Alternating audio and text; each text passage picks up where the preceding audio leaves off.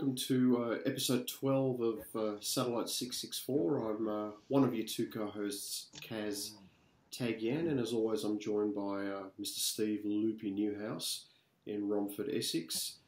Good day to you, sir. Um, uh, good- well, it's good afternoon. Um, well, you've had your day. I'm just starting mine. Uh, episode 12 of hopefully of many more.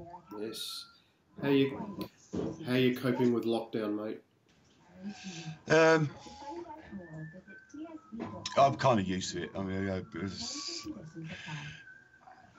not being able to go out too far, not without a walking stick. I, I do tend to spend a lot of time indoors. So this is uh, this is normality, Yeah, or it's a, some some kind of normality. yeah, it's a very different world to that which we're used to.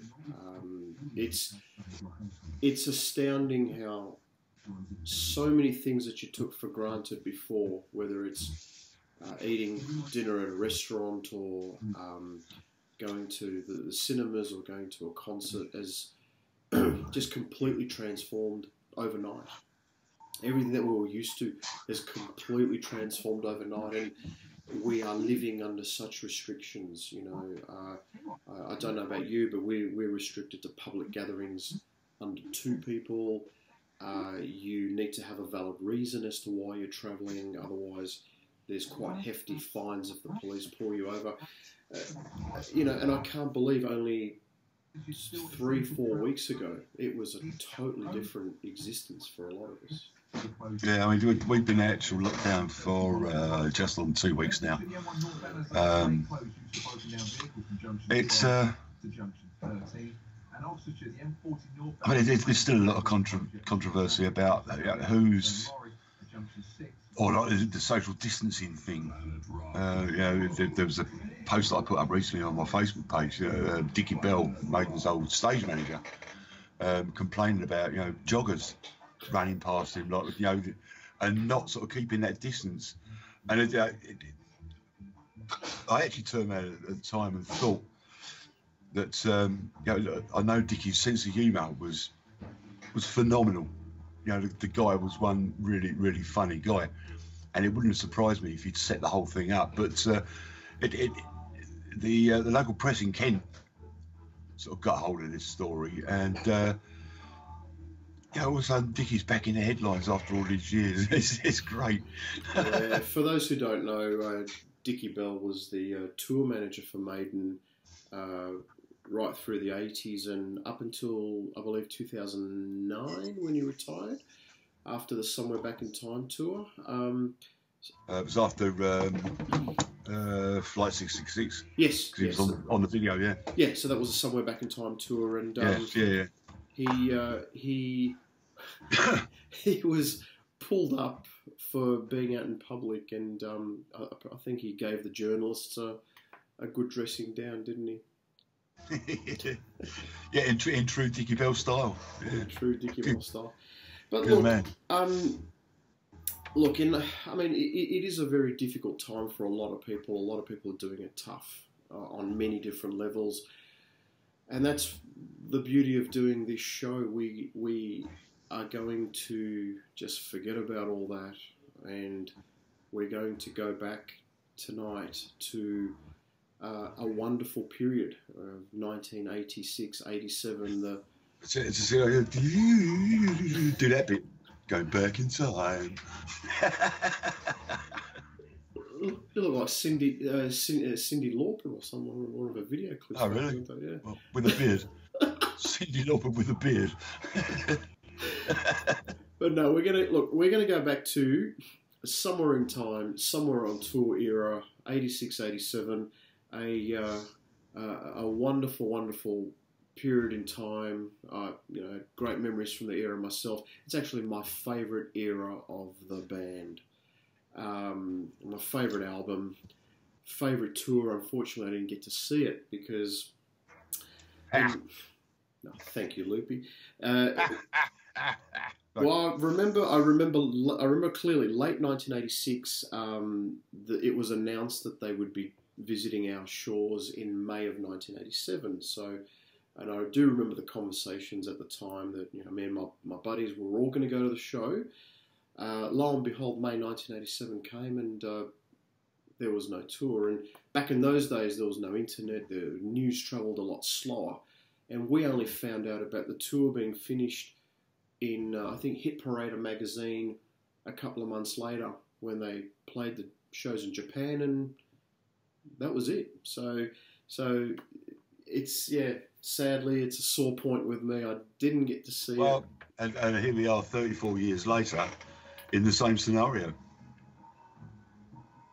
How so, mate? But it, well, you're not going to get the tour this year, but at least you now know about it. Yeah, well, in this age of uh, internet and social media, news travels very, very, very fast. And the only difference Okay. is I've seen the Legacy of the Beast tour a number of times now, so it, that, it, uh, so that, it's a slightly different issue. But um, no, we're going to go back to that uh, wonderful era, uh, great memories for all of us, and um, speak about the tour. We're not going to speak about the album tonight. We're going to speak about the tour and tell the story of the tour through the merchandise. And um, why don't we kick it off with a friend of the show, Rasmus from uh, Denmark, showcasing uh, some of the more uh, interesting collectibles from the 1986.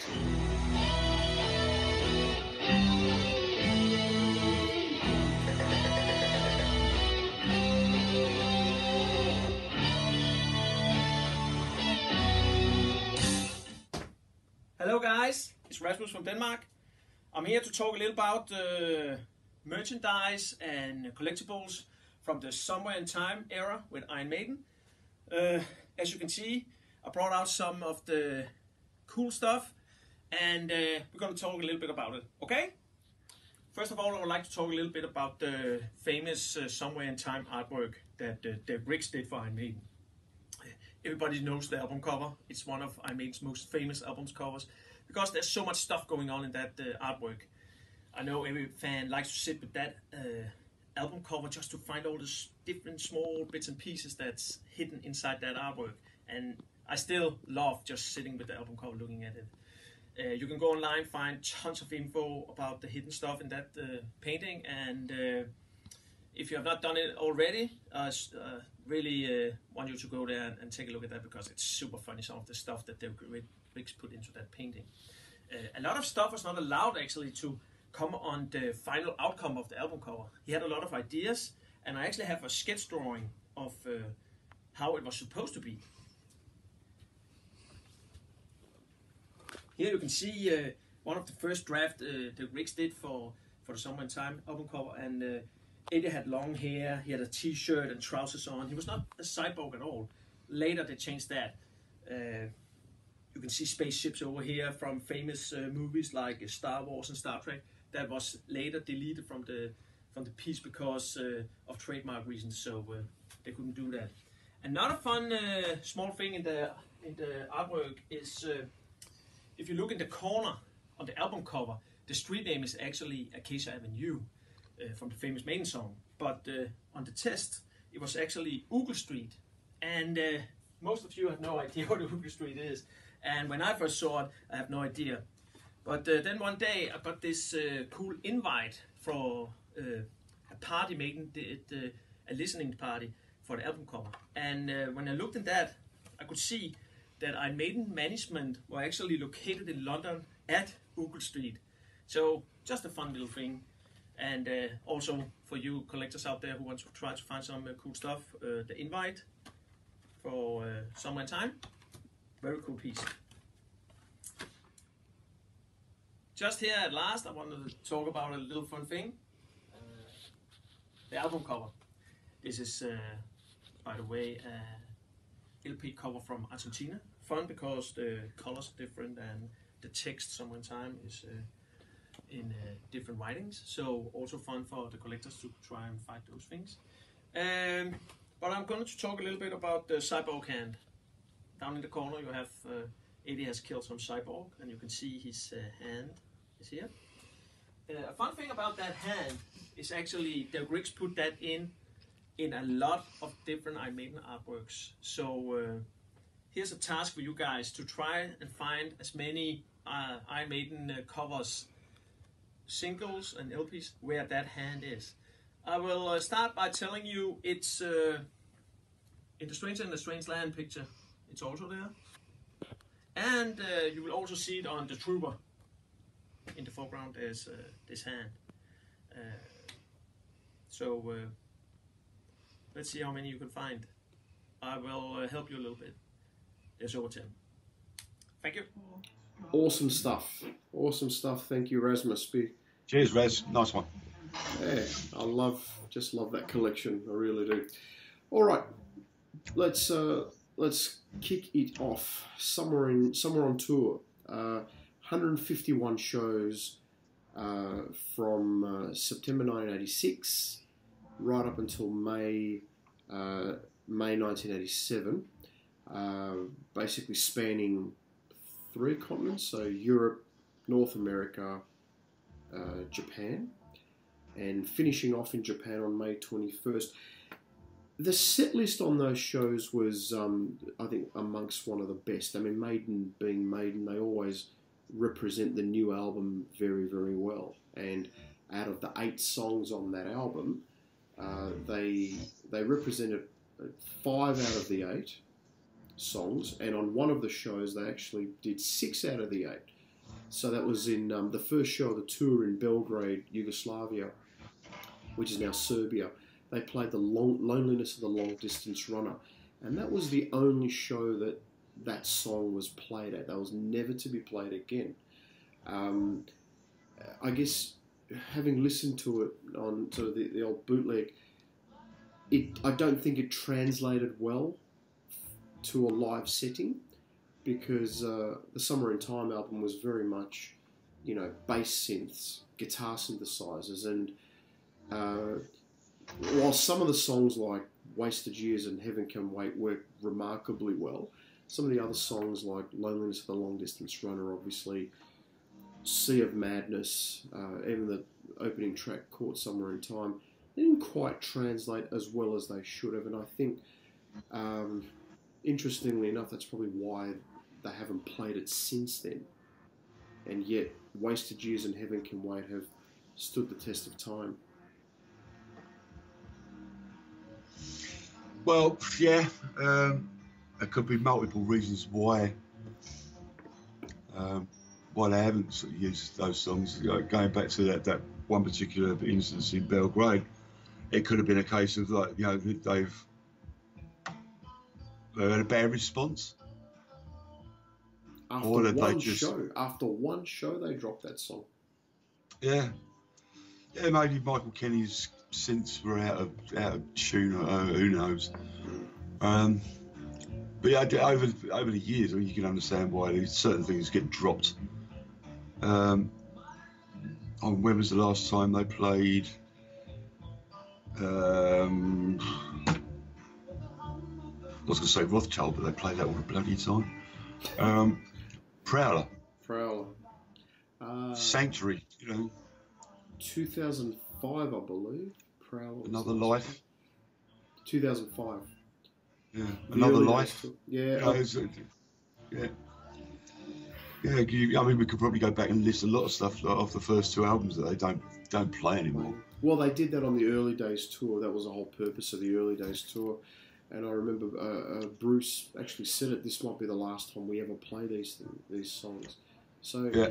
it may have been the same issue, same deal with the, those Somewhere in Time songs where we heard, um, you know, we heard them for the first and last time. You know, But the thing is, I mean, uh, we, we actually brought this up in an earlier episode about the, the, the fact that they'd done um, up to the 88, but they've never done anything from 88 to present.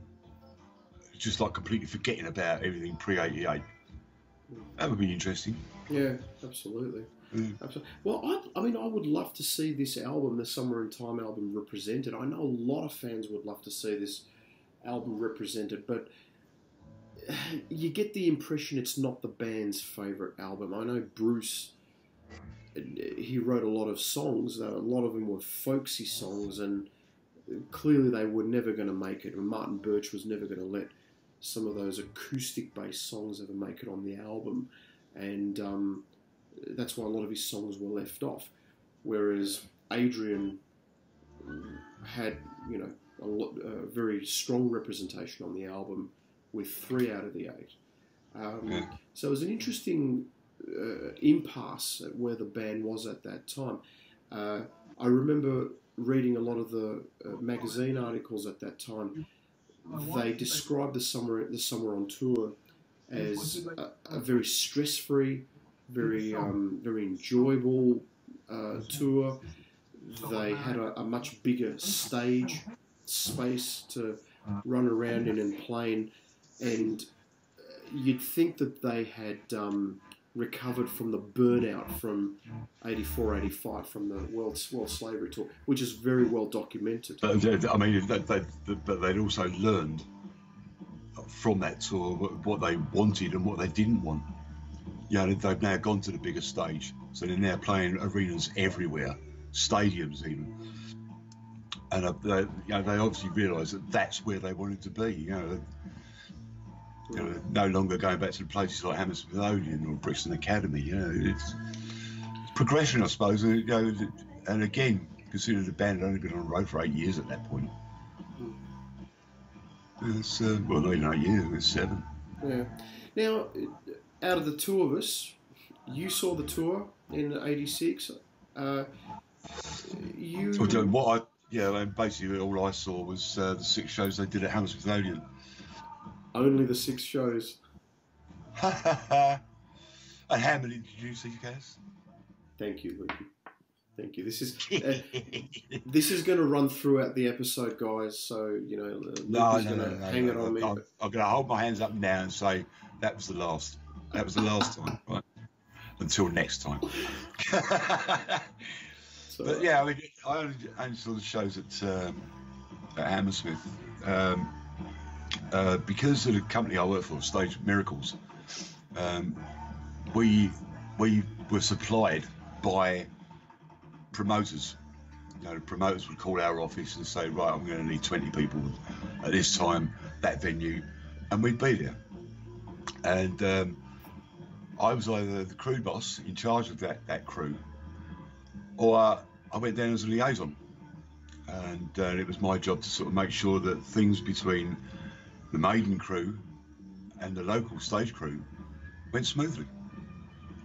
You know, it, I mean, it, it's um, I think it's jobs jobs for the boys. You know, if they can get somebody else paid that didn't really have to be there, that's that's what they used to do. And because I, I knew the guys, I mean, not just the band, but I also knew most of the crew as well. it was the obvious thing to do. I mean, basically, every time Maiden played in, in London, I was there. Right up until 90, uh, 95 when I actually left.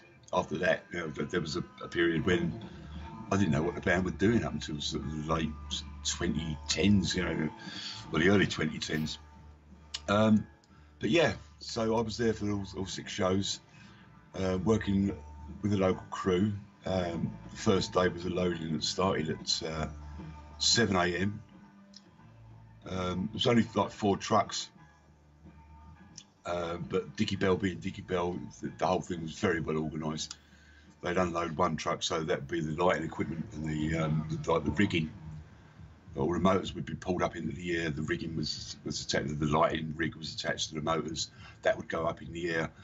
Then the PA would come in. That would be built. And at the same time, the PA was coming in. The backline set or the back stage set would come in, and that was being built. And then the backline was the last thing to come in. Um, the flooring was laid down, it, it, it was well organised. And I mean, we, we started at seven, and I think we we managed to lay off half of our crew by 1 p.m. because everything was done. Now, other than being hometown gigs, tho- that week at Hammersmith, um, which in itself is is phenomenal uh, effort to sell out six shows in a week in the one venue. But there's a couple of notable things, uh, notable incidents uh, or events rather occurred. The very first day when you guys loaded in on the third of November was um, the Jim'll Fix It yeah. now, can can you tell us about Jim'll Fix It? What was it? What was that? What, was the show about? And what Right, actually Jim- transpired? Jim Fix It was uh, was uh, A lovely man, lovely man, Jimmy Savile. We all know that name. Um, yeah, Not- basically, Not for the right write. reasons. Not for the right reasons. Un- unfortunately, the bugger got away with it. Um, bugger. Careful how I use that. Um, basically, people like kids would write in and ask Jim to help them out, um, doing something for them.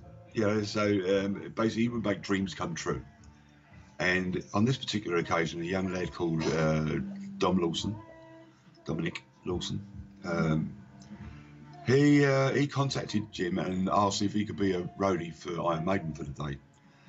And so the cameras came down. They just happened to, to choose that day, November the third, day of the loading, which is yeah, it's probably one of the busiest times. They could have chosen any other time, but from a certain time, you know that the band are going to be there.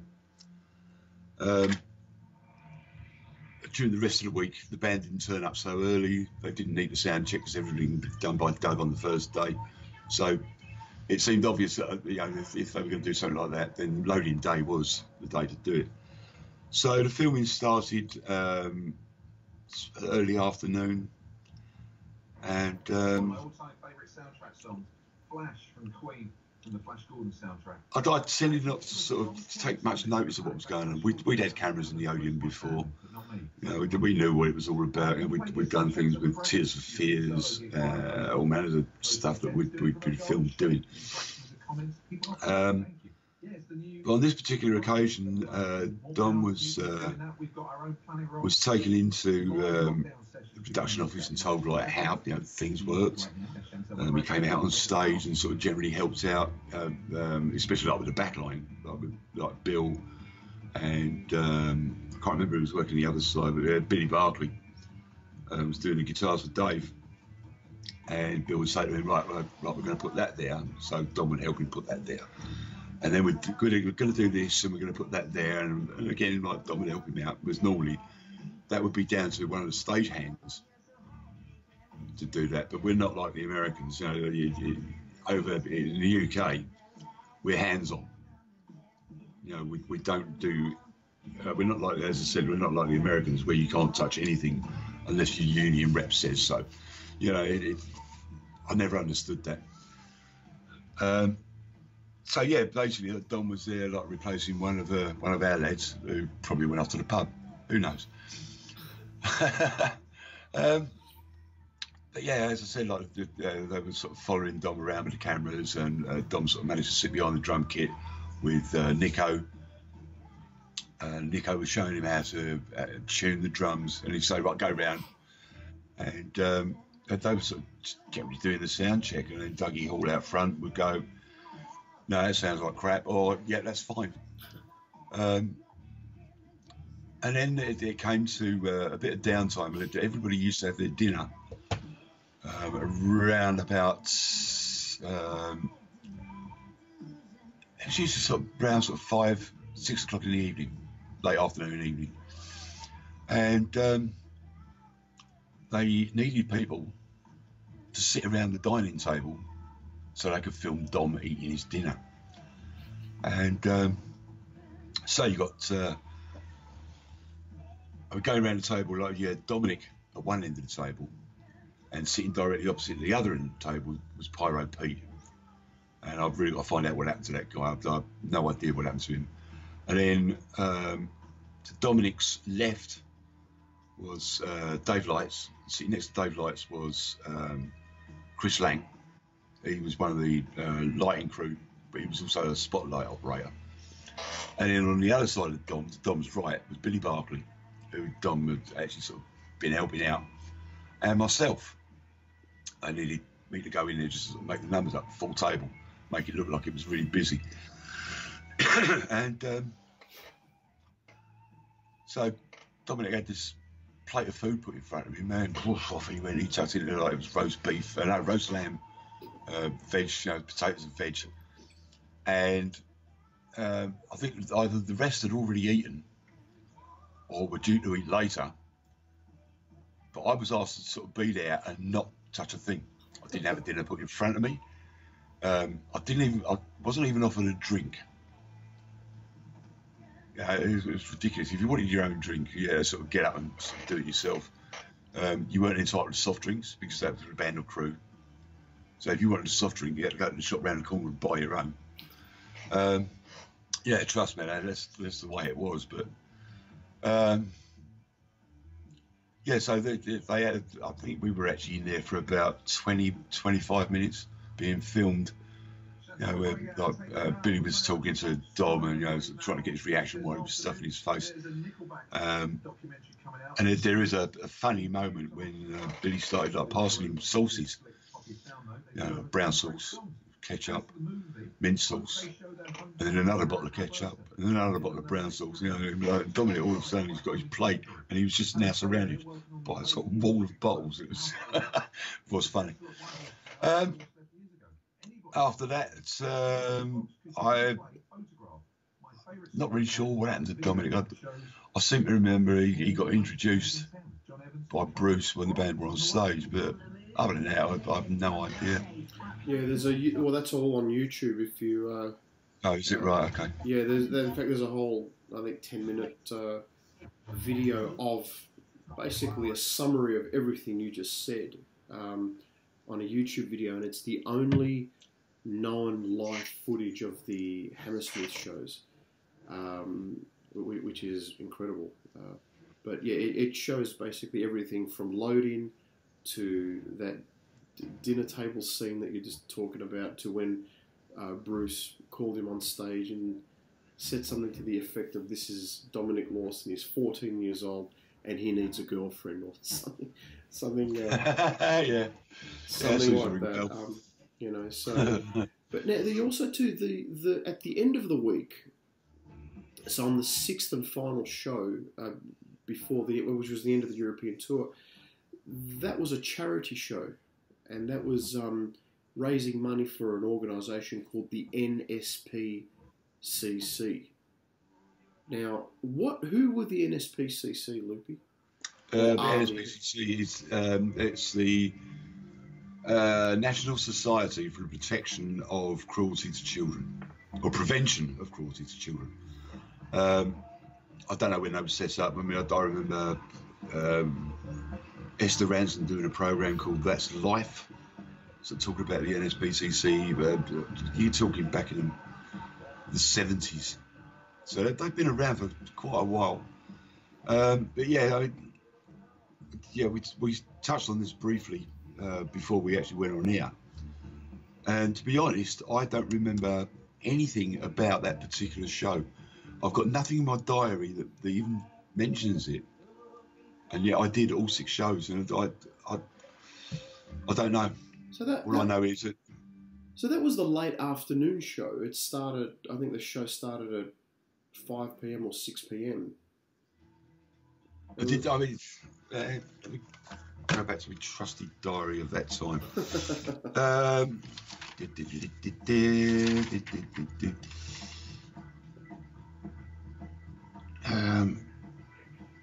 so, what he actually says here is um, Iron Maiden 1 p.m. reset, start, uh, loadout started at 6:45 p.m. and finished at midnight.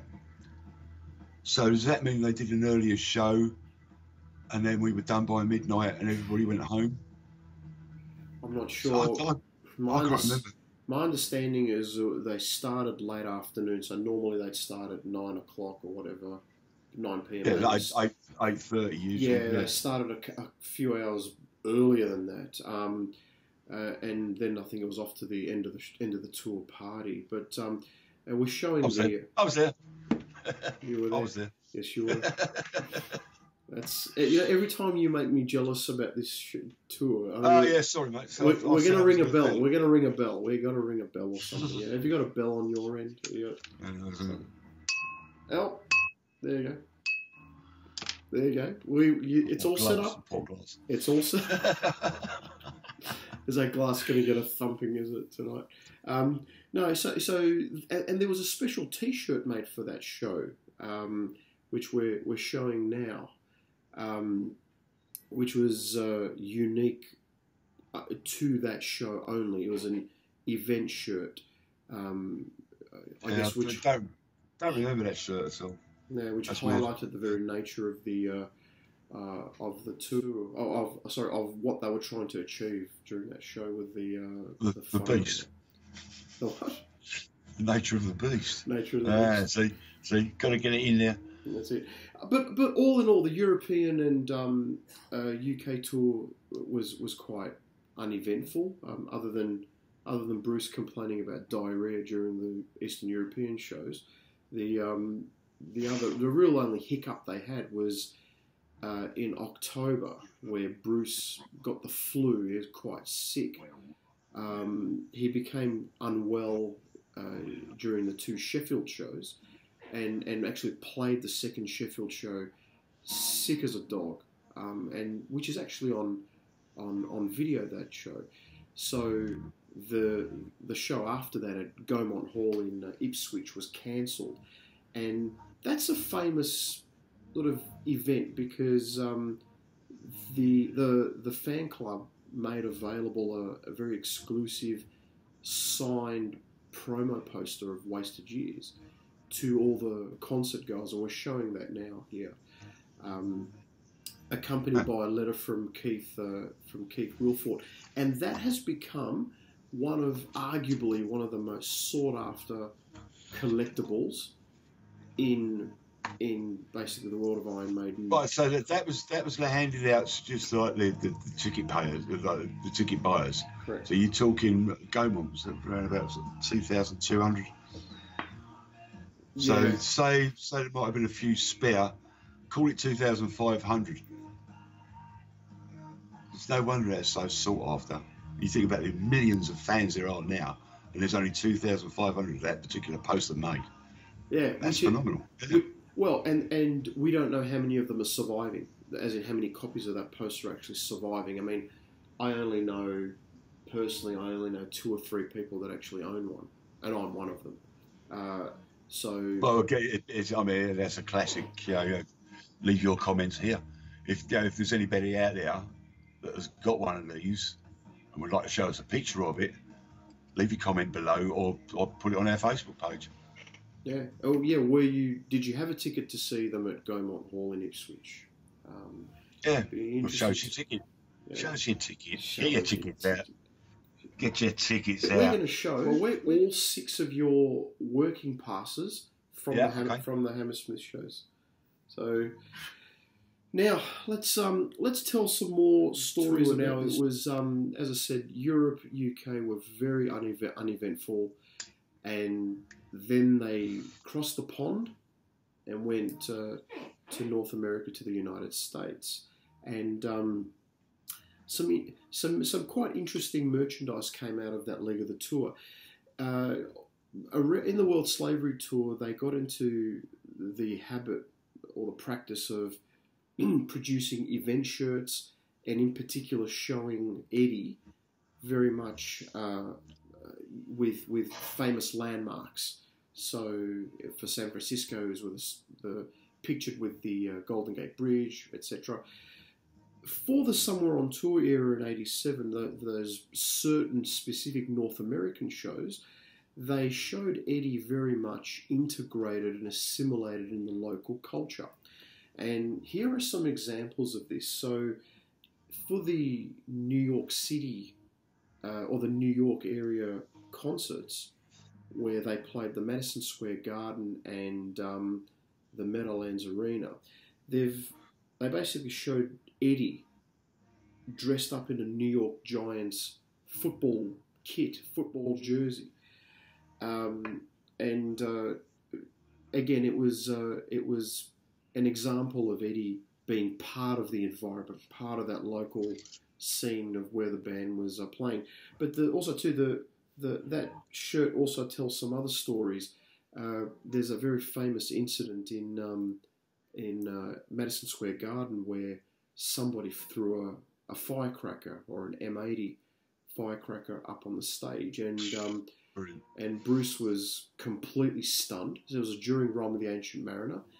The band kept on playing because, and this is on YouTube. You can actually see the clip. The rest of the boys are sort of towards the back of the stage, and um, they're just playing along. Bruce was at the front of the stage, and you can see he was stunned, and he basically said, you know, who the f threw that, and kind of walked over to the back of the stage and completely stopped singing, completely stopped singing. Now, whether he wanted to walk off or um, or he was just sort of stunned with the shock of it, I think maybe a combination of the two. But uh, never understood why people threw stuff on stage. Or, or why they even take these things to, to a gig. It, if you're going to take it, then it's in your head to throw it. So, what kind of mentality is that? Thank God it doesn't happen anymore. Uh, but in those days, Well, security's a lot tighter now anyway, isn't it? So, yeah, look, Yeah. post I mean, sort of when we when we went to Brooklyn, I mean, me being a smoker, I was allowed to keep my cigarettes, but I took my lighter away and threw it in the bin. You're not even allowed to take a lighter in the place. Yeah. Look, it's we're in, we're in the sort of post 9/11 world where security, and rightfully so, is at a, a much higher level, and it's astounding that in those days people would take firecrackers and God knows what else, chains and everything else in, in, into the venues. But um, the other incident that that is quite notorious is at the uh, the uh, uh, the Meadowlands Arena uh, in New Jersey, where this was 30th of March 1987, and there was a, a quite a destructive riot that went on after the show, from about 11 p.m. to about 1 a.m. Uh, after the show, there was about 33 youths, really wired up. God knows what they were on, but they, they started a, a quite a large riot, and uh, that was quite big in the media. It made the news, and there's some really interesting things that uh, quotes from public figures, and I'm gonna I'm gonna read something from the mayor, the mayor of uh, of East Rutherford, New Jersey. He said, and I quote. I think they ask for trouble when they book some of these groups because of the type of people that follow these groups. That's that's us, right? Um, they, they, in other words, the people who put the put the show on, are, Promoters. are almost a party to this rioting when they book them in the first place. And um, it goes on to say that uh, the the arena were reconsidering sort of barring groups that perform heavy metal, a hard driving rock and roll characterized by screeching vocals, thunderous percussion, and wailing guitars. Now, what, what comes to mind, quite simply, is they, they've pigeonholed heavy metal as being like a bad thing to have. Was there a history of riots at heavy metal gigs at the Meadowlands? Uh, I don't believe so. No, No, no exactly. So this is a one-off event, and all of a sudden everybody else has been pigeonholed. It, it, it, it's they're talking out their asses, obviously. Look, it, I mean, riots and trouble.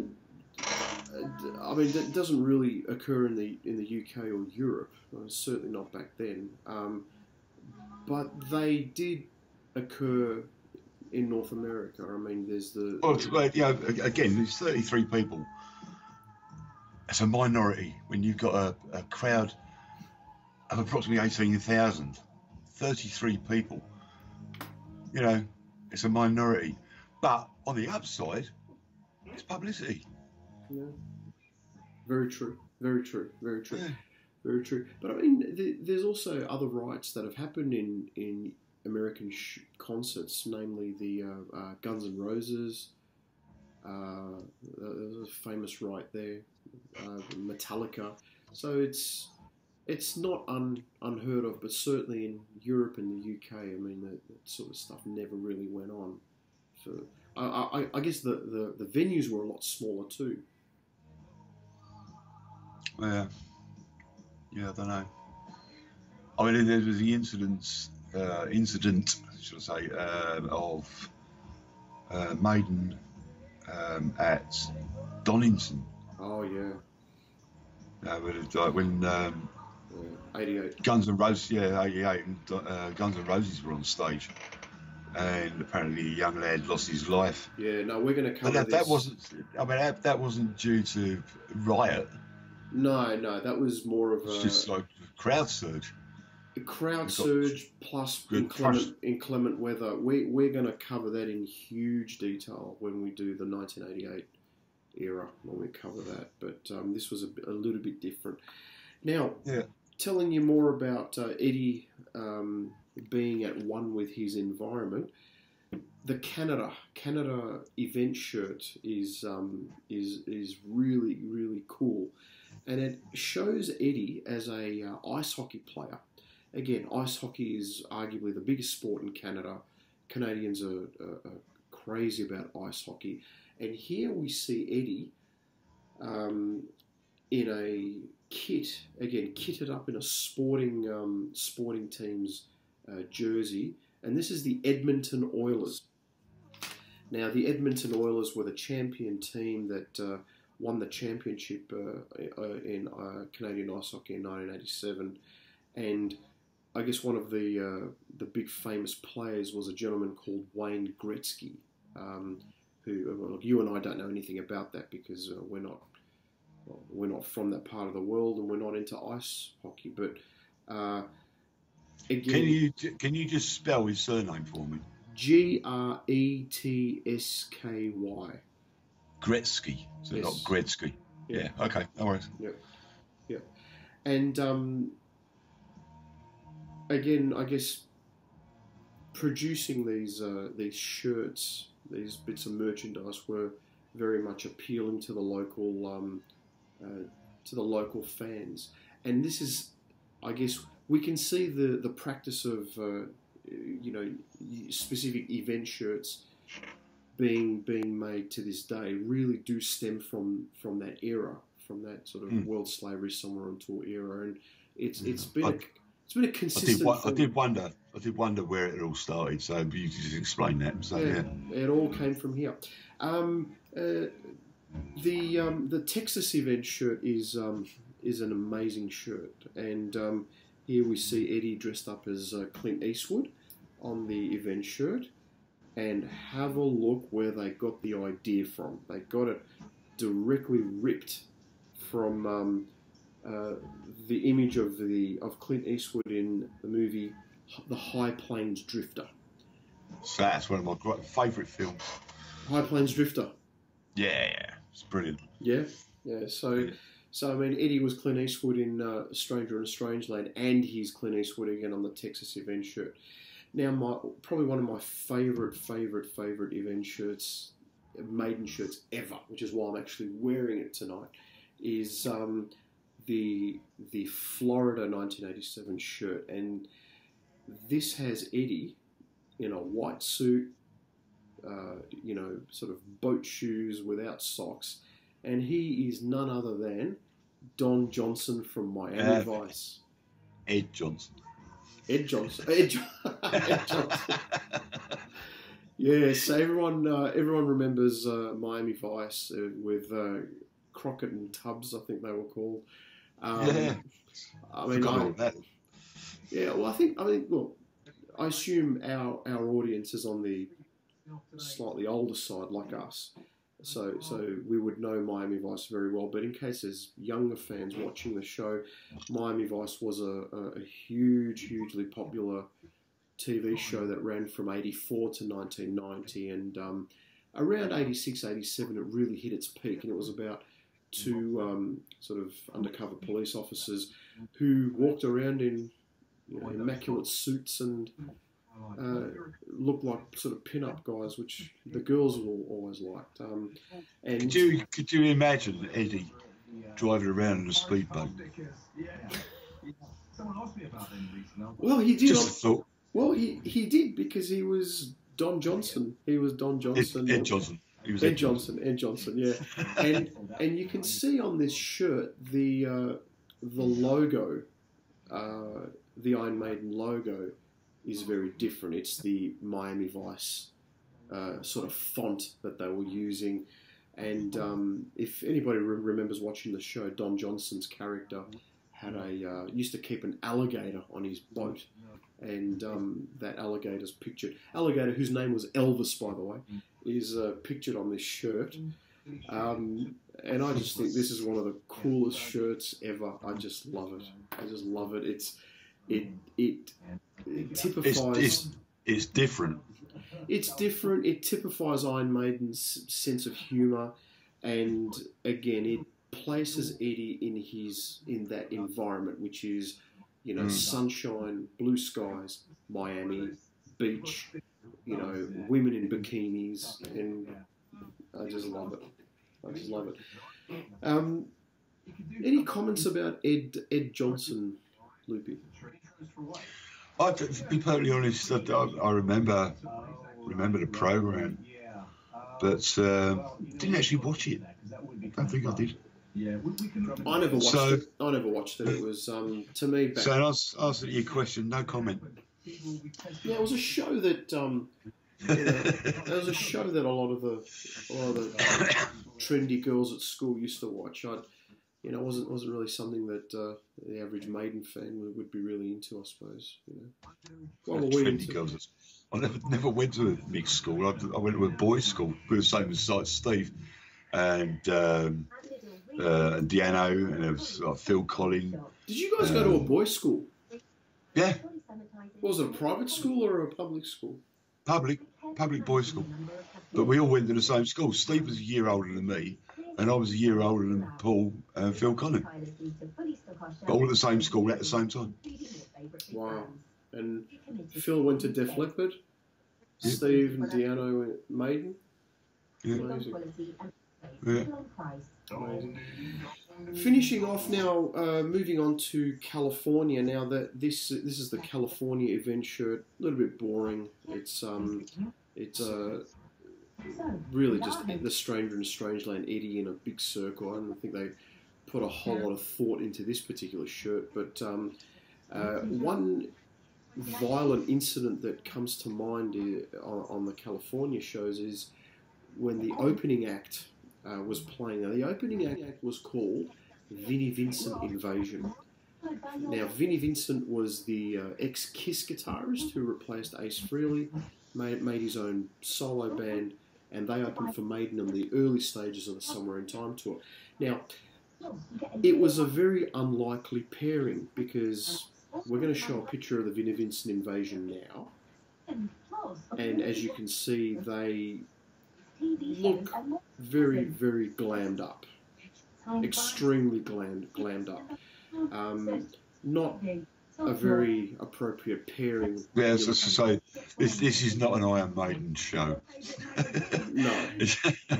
Far No. from it. Far from it.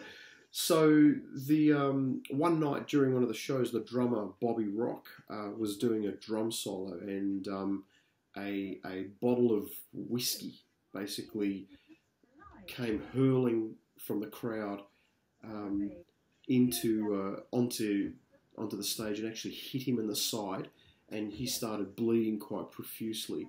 I think number one, mean, he's said since then it's probably due to the fact that they had a very glammy image that didn't fit the, the billing between the two bands. But again, it sort of underpins how how far we've come and how Mm-hmm. things have changed. That back in those days, you could walk into a venue mm-hmm. with a bottle, a full mm-hmm. bottle of whiskey, drink it, get completely drunk, and then throw the bottle onto the stage and actually hurt someone. Um, Yeah, no, it's it's it's mind mind blowing. Uh, when, when, well, okay, it was a long time ago, but you know nowadays when you think of it, what what security is like now, you know, it's, it's how do you get into these places with with these things? L- Loopy, was it in the in, in England in the UK? uh, Did any did people used to walk in with you know uh, bottles of alcohol into the venue and sort of get drunk in the venue? No, not that I remember. Yeah, same here. I mean, I remember back back back in those days seeing shows. I mean, most most venues had a had a bar, yeah, or there was a there was a pub really really close. In which case, people would go to the pub first, and then they'd go into the venue, hit the bar, have a few drinks, go and see the support band. The support band finishes, you got half an hour to go and have another drink, and then go back and watch the main band. And that, that's you know that was pretty much it. If, if anybody was going to turn up with anything, it was either a poster or an album that they wanted signing on the off chance that they you know, they, get to meet the band. But no, no, I, I really can't think of uh, you any sort of alcohol or fireworks or weapons or anything being taken into venues. So why do you think it happened in the in the US more so than anywhere else, or exclusively than anywhere else? Hmm. What's your theory, Lucy? uh, theory. Um, I don't know. I really don't know. They have a gun law. You know, nobody else really has a gun law. Maybe they think because they have guns, they can do whatever they bloody want. I, I, I don't know. Yeah. Anyway, it's an interesting, uh, it's an interesting historical question. Yeah, you know, well, back then, these things used to happen in certain parts of the world, concerts, and never in other parts of the world as concerts. Yeah. And that's it. I mean, it's- so- saying about the, like the gun law, I mean, it just makes me wonder. Back in those days, I think an awful lot of people out there. how many people actually took guns to concerts? What guns to concerts? Oh yeah, I mean, you know, everybody's walking about with like, a- you know, like a hit gun. And, That's a question for our American friends to to answer because I mean we both come from. is it allowed? I mean, was it ever allowed? Who knows? Well, I mean, let, let's pose the question to our um, our American viewers because that's something completely alien to to you and me. Um, Yeah. I mean, both of us live in countries with quite um, quite rigid uh, laws with ownership of firearms, and I, I mean, back in the eighties, you just did not. You know, they were obviously they were legal, but you didn't certainly go to shows with them or, or any sort of weapons. No, I'm not, not saying they did go to shows with them. I'm just wondering if they did. Were they allowed to? You know, answers down below, please. Please, because no, please, because we we learn a lot. We learn a lot Yeah. by doing this Yeah. show. It about- teaches us. That's right, and, and and as I said, we've got a global audience, so so people would know. Very good, and that is it. Somewhere in time, somewhere on tour. Well, well, we haven't done the somewhere in time part of it because, um, oh boy, that's that's a deep, deep, deep analysis of the album that I'd like to do at some point, preferably with somebody who was, you know, in the studio or someone who who was there. Um, but that's in a nutshell, that's the story of the tour. It was a, a, a terrific moment in time. It was sandwiched between the biggest tour that they'd ever done and arguably the, the pinnacle of their career. Well, sorry, the pinnacle of the classic period, which was the Seventh Son era. So, actually, Loopy, here's a question. When you define, when people say the classic era of Iron Maiden, what do you classify or uh, consider as the classic years of the band? And remember, we've got uh, 40 years to choose from here. I'll Well, you- classic. I I mean, put you on the spot with this one, haven't I? Yeah, thanks, mate. Six 0 um, See what I did there? Is there a tour Um, I've seen? Hang on, ring the bell. You got to ring the bell. Oh, hang on, hang on, hang on. Six 0 Is there a tour you've seen? Sorry, that I've seen that you haven't seen? Probably lots. I think the only one that comes to mind is I Fear of the I T- don't care. I know you don't. no, right. So let's let's go back to me being put on the spot. Right, the term classic, classic to me means in the past, Mm. but not recent past. We're talking past past. So it would have to be. Um, oh, I would have said like Piece of Mind. I mean that, that to me was a classic tour, classic lineup. Yeah. Yeah. And when do you think? Or, or you can go back before that, like with Di'Anno and and um, and Dennis. so You know, again, yeah, so you would consider that the classic era, and rightly so. Um, when do you think the classic era ended? uh, I think when uh, when Adrian left. So 1990. Yeah. So I've got a slightly different uh, slant on this. I think um, I think the classic era of the band, and I'm defining classic as um, the era that sort of the fans look on to with you know the most fondness. I'd put it starting as a Number of the Beast era, and actually ending when Bruce left the band. In other words, the entire first phase of Bruce, starting with a Number of the Beast, ending with Fear of the Dark. In other words, it started with a number one album, and funnily enough, it ended with a number one album. Um, and yes, people say that uh, you know 1990 onwards they were in decline. They actually actually weren't. They they were still one of the biggest bands around. They were still making pretty strong music, and they were still commercially very successful. So for me, it started in '82, and it ended in '92, I guess. Um, I mean '93 they were very much in decline, and um, now I think what we're seeing is the, the what I call the Renaissance sort of period, where the, this sort of post reunion era with Adrian and Bruce now having been back for over 20 years now. I think this is the the, the, the almost like a very much a, re, a renaissance, a post Yeah. I, I have to, I have to agree. I mean, seeing them as a as a six piece now is.